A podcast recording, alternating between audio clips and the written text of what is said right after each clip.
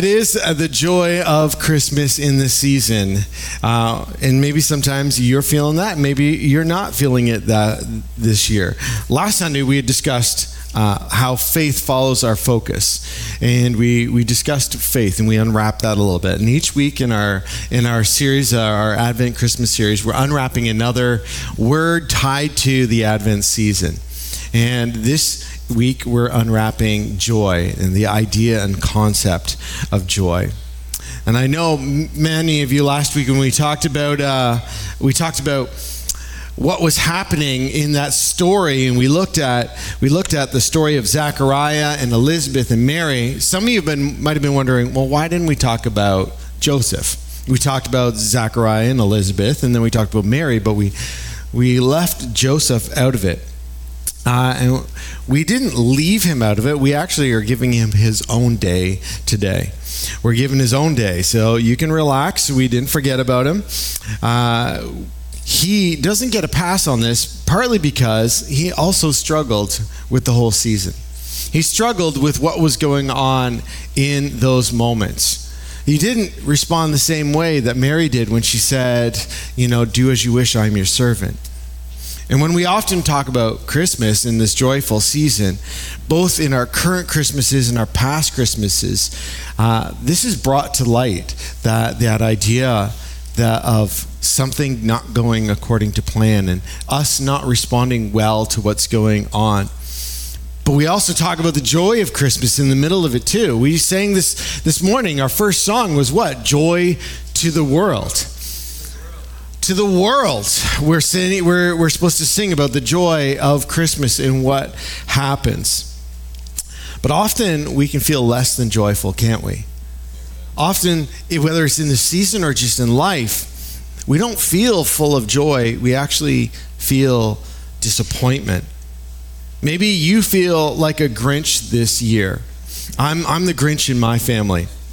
I'm the Grinch, totally, 100%. I'm the Grinch in my family.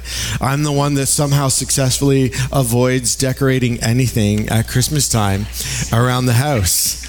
It's crazy. My, my son Tristan is learning from my ways he was he had to work. He has he has a job that he works on weekends, and he's like, guys, you can decorate while I'm at work. You do not need to wait for me to come home before you decorate. So I'm definitely the Grinch in our family.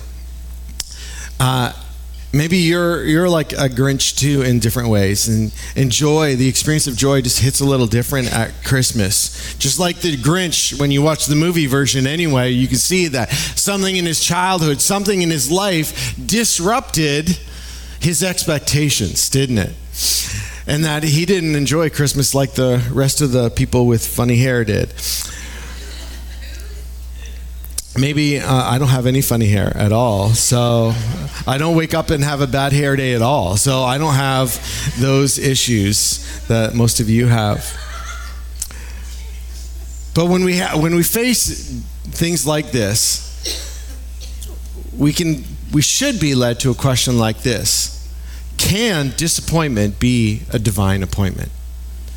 Can the disappointment that we face in life be a divine appointment?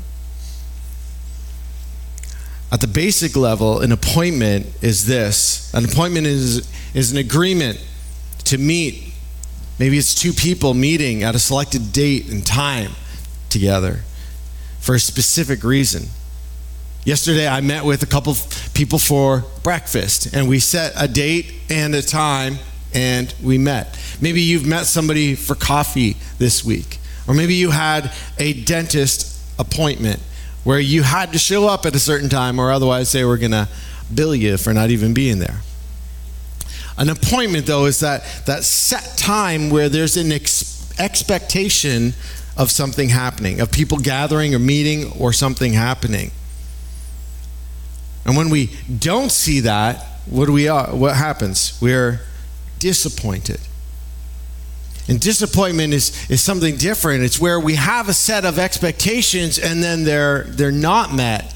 And it leaves us with feelings of disappointment, of, of not wanting to, to live in the, the results that we do have. We wanted the results we were expecting. Maybe you were expecting something different this season. Maybe you were expecting snow today instead of rain. Maybe you were hoping for there to be lots of snow on the ground instead of green Christmas. I know I have a couple of boys that wish they were on a ski hill rather than seeing the slush outside. But disappointment can affect all of us. It happens in big and small ways. It happens when it snows, but kids' buses aren't canceled and they still have to go to school. But it also happens in bigger ways where we see systems and people fail to live up to the standards of basic decency, to the tragic moments of life that are beyond our control.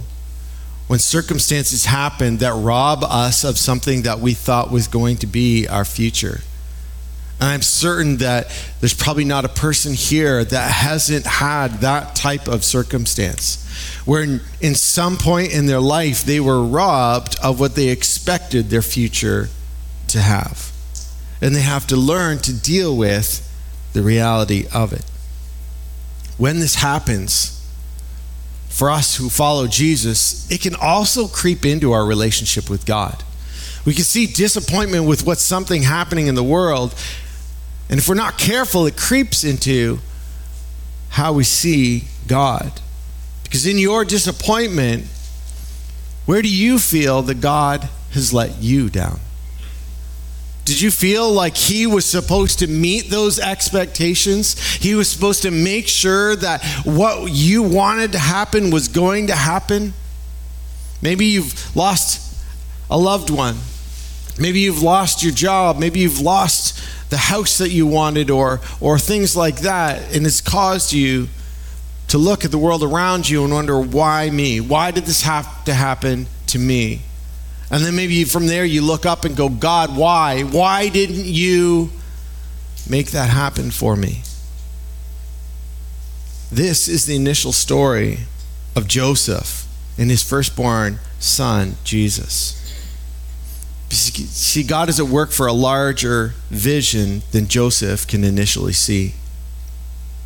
And soon an angel over shepherds in a field will declare, saying, Fear not, for behold, I bring you good news of great joy that will be for all the people. Great joy will come through the Lord. But first, it's going to disrupt Joseph. First, it's going to disrupt what he thought was going to happen in his life. In Joseph's day, marriage was a two step process. I'm going to throw out a couple Hebrew words for you that you don't need to remember, but just, just to give you an idea of what it is. The first one is Erusin. And Erusin is the engagement period. And then Nisuin is the marriage ceremony.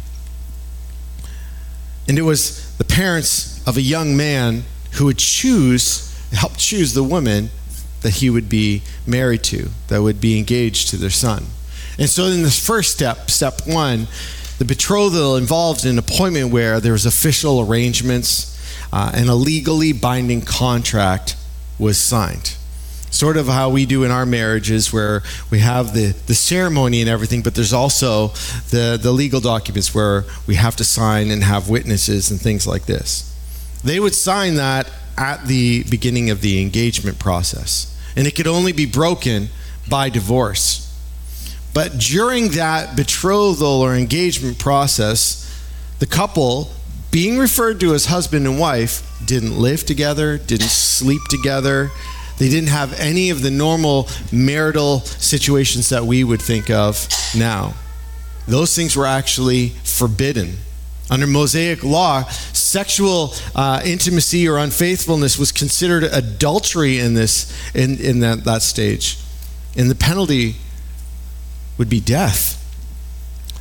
So it's it's it's an interesting phase for them to be living in.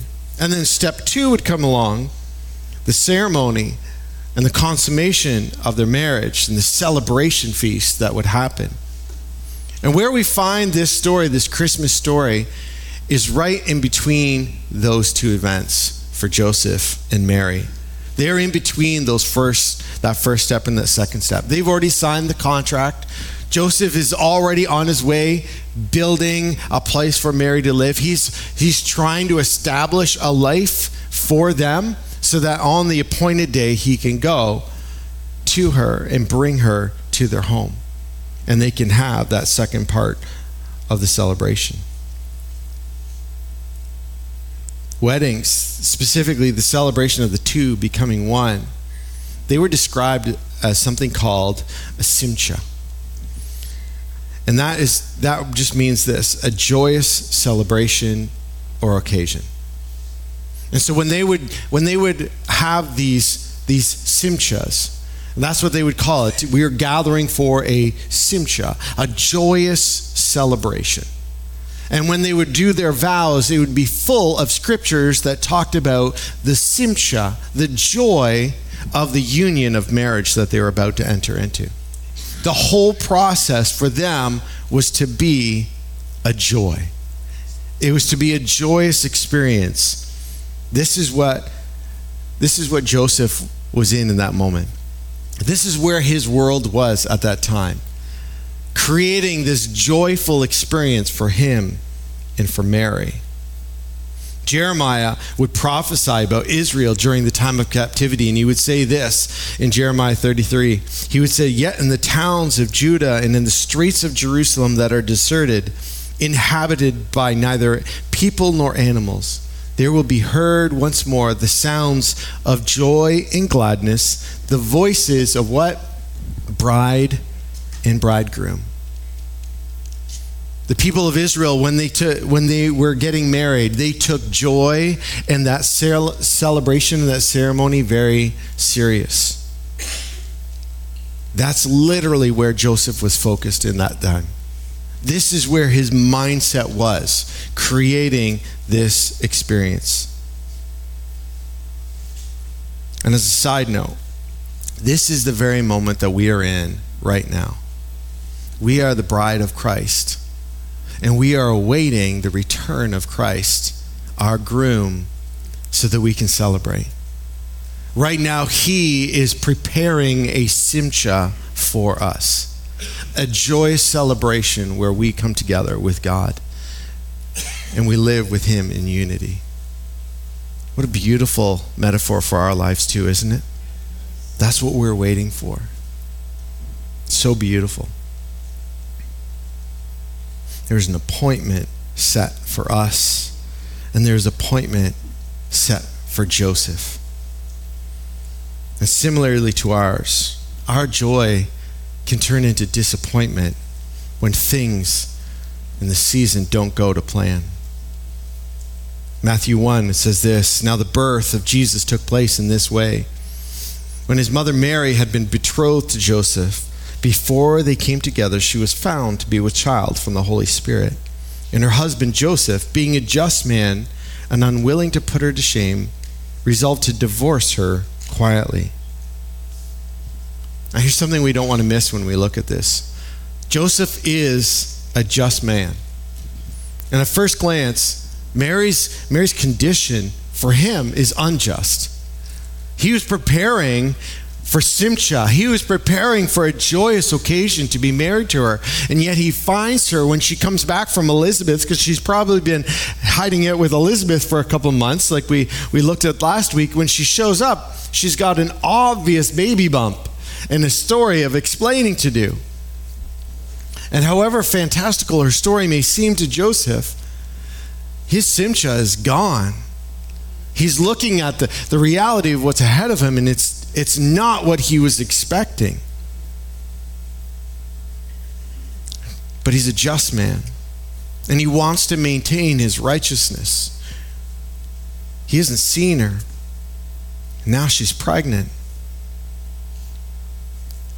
And what he can't see, though, is that God is working, bringing into the world a righteousness that far exceeds his own.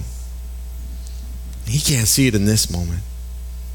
But what he can see, that even though Mary is seemingly to him an adulteress, he's going to divorce her quietly so that she doesn't have to face death and shame in being outed like that. And we know the amazing uniqueness of this story. Like we talked about last week, how our stories aren't exactly the same as the stories we see in the Bible. This is nobody else's story ever, what they've gone through. But what is unique about their story, in some ways, there's some things that are not unique that we can draw from. The first one is this that God often disrupts our plans for his greater purpose. Number two, we often need outside help to see where God is at work. Isn't that true? There's times where we've got plans, we've got ways that we want to go, and God needs to interrupt those plans in order to take us where He wants to. And in those moments, we don't see it as God's plan, do we? We sit there obstinately crying and being upset about why we're going through what we're going through. And sometimes we need somebody to come alongside us and say, hey, hey, hey, I want you to just, just look down the road a little bit. There's something else in store for you. There's something else in store for you that if you had gone down this path, you never would get what God wanted for you.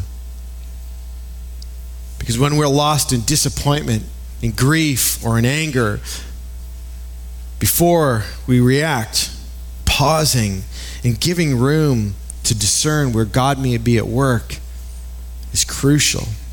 And being present with someone you trust to help you discern what God is doing can be so helpful.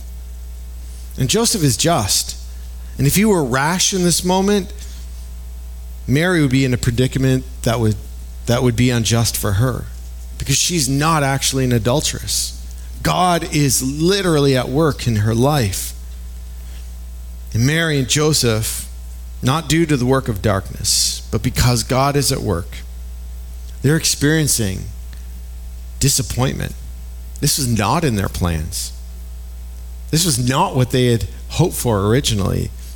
The Simcha that they had been planning and working towards would not take place.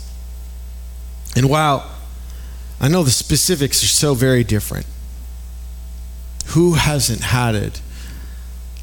Who hasn't had a, a life moment like this where this was not in the plans? I'm sure we all could raise our hand and say, Yeah, I've experienced things where I looked up and go, This was not in the plans. I know for me, cancer was not in the plans. For me, my adrenal function failing is not in the plans. And I know my story is just the same as your story. There's things that have happened to you, things that have, have, have come up that were not in the plans. And what Joseph does is something profound that we must do in disappointment leave room for God. Leave room for God. Because we continue reading, says this, but as he considered these things. Behold, an angel of the Lord appeared to him in a dream, saying, Joseph, son of David, do not fear to take Mary as your wife, for that which is conceived in her is from the Holy Spirit. And she will bear a son, and you shall call his name Jesus, for he will save his people from their sins. And this took place to fulfill what the Lord had spoken by, by the prophet Behold, the virgin shall conceive and bear a son, and they shall call his name Emmanuel, which means God with us. See, in his disappointment, Joseph learned two profound things about God's appointments known to God, but unknown to us when they're in the middle of it. First one is God is at work. And what you think is accurate isn't. God is at work, and what you think is accurate isn't. The picture you see of the world around you is a very limited perspective. It's a very small perspective. And God is at work. You may have had your joy disrupted and think that God doesn't love you. It's wrong. You may be disappointed and think that God isn't good. That's also wrong. God is love and God is good. And how can we be so sure that God is at work in all the mess of our stories and in the disappointments we place. Because in the places of defound, def, profound disappointment, we know that we are His purpose. We're the reason why He is working this all out. We see in Romans 8 28, it says, And we know that for those who love God, all things work for good for those who are called according to his purpose. According to his purpose, he has called us. And even in the midst of disappointment, the things that we walk through will lead to our good. And we read why God was willing to disrupt the peace of Joseph. How this disappointment was actually a divine appointment for a greater vision. Again in Matthew 1 21, she will bear a son, and you will call his name Jesus, for he will save his people from their sins.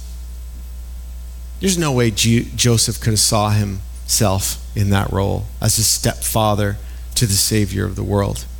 There's no way he could have envisioned that when he had met Mary, when they had saw Mary and arranged the marriage with Mary. There's no way he saw a future like that. He never envisioned this for the story of his life. But God was at work. God is at work today. And what you think is most accurate sometimes isn't.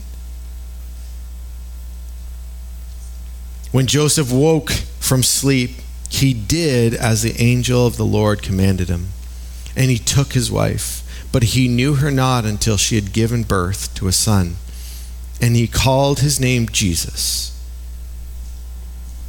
God's purpose always comes with a specific point of obedient action. God says to Joseph, Joseph, take Mary as your wife. And he marries her. Call your son Jesus. And he calls the newborn boy, Jesus. Here's one thing that's true for Joseph that we can find true for our lives that we don't always see God clearly in our lives, but we can always trust that He has a purpose. And to walk in that purpose, we just need God to clarify the point of obedience that step of obedience that we need to take. It's often very different from our initial reaction of what to do. From divorce to marry and name the baby, those are very different actions that God had set for Joseph from what he wanted to do. And often our actions that God requires of us look very different than what we want to do in the natural. God gives us that one step. Joseph, you need to marry her. Joseph, you need to call him Jesus. Those two steps. He wasn't seeing much past that. Just that. Just hold on to that. That's what I've got for you right now, Joseph. It's going to take you a while to acclimate to this, Joseph. Just rest in that, Joseph. And then I'm going to lead you from there. God's going to give you just one step, just two steps. Just say, I need you to walk here. Step into this. I know the disappointment seems so raw, but just take one step in this direction. God is working it out for your good. So instead of allowing disruptions to steal our joy, we are to set before us the joy that He has for us. We are to allow it to be the lens with which we embrace life. When appointments and expectations become disappointments and unmet expectation. We can embrace what Jesus' brother and disciple James would write, where he said, Count it all joy, my brothers, when you meet trials of various kinds. In this life, we are going to have trials we are going to have disappointments, unmet expectations of where we thought things were going and where reality takes us. but count it all joy because God is working good in it all for those who are called according to his purpose.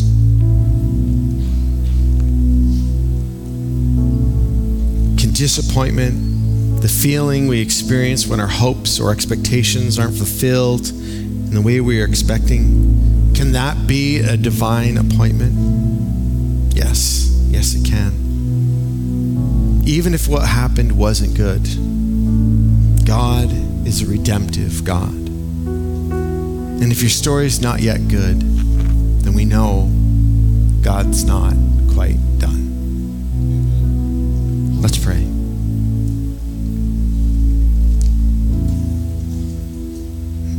God, we just thank you.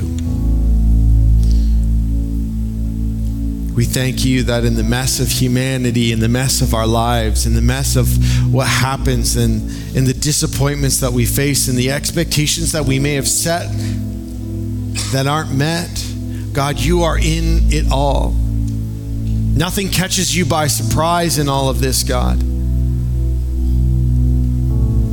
You see who we are and where we're trying to go, but also your purposes for our lives and how you will use all of our circumstances for our good.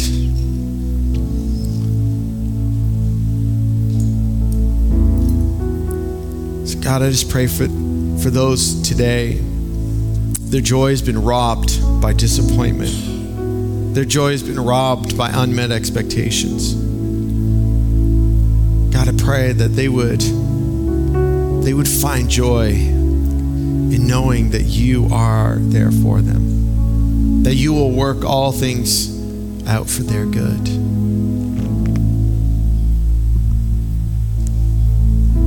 God, I pray that they find an abiding in you that allows them to hear your voice calling them to take one step and then another.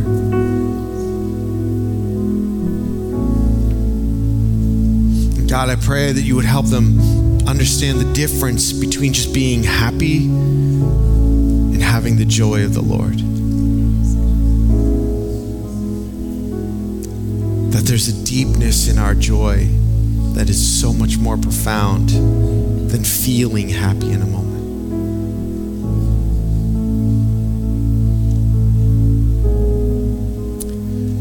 God, I just pray if, there's anyone listening today, either in the room or online, who's, who has yet to put their faith in you, who has faced disappointment in this world, who has faced unmet expectations in this world, and they feel lost in it all. They've not put their faith and their hope in you.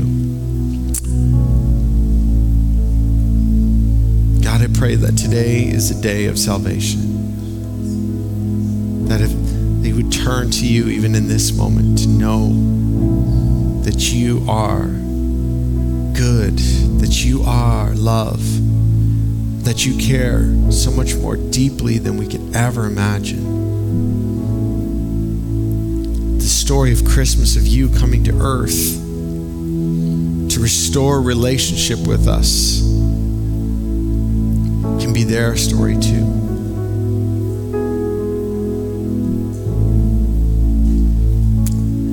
That there's such a deep joy in our salvation being in you. May they hear your call today and follow you.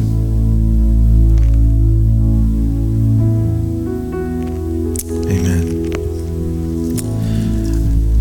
As we close today, the worship team is going to sing one last song that just speaks to us working through disappointment and uh, unmet expectations and giving it all to God and how, how God can be there through it all.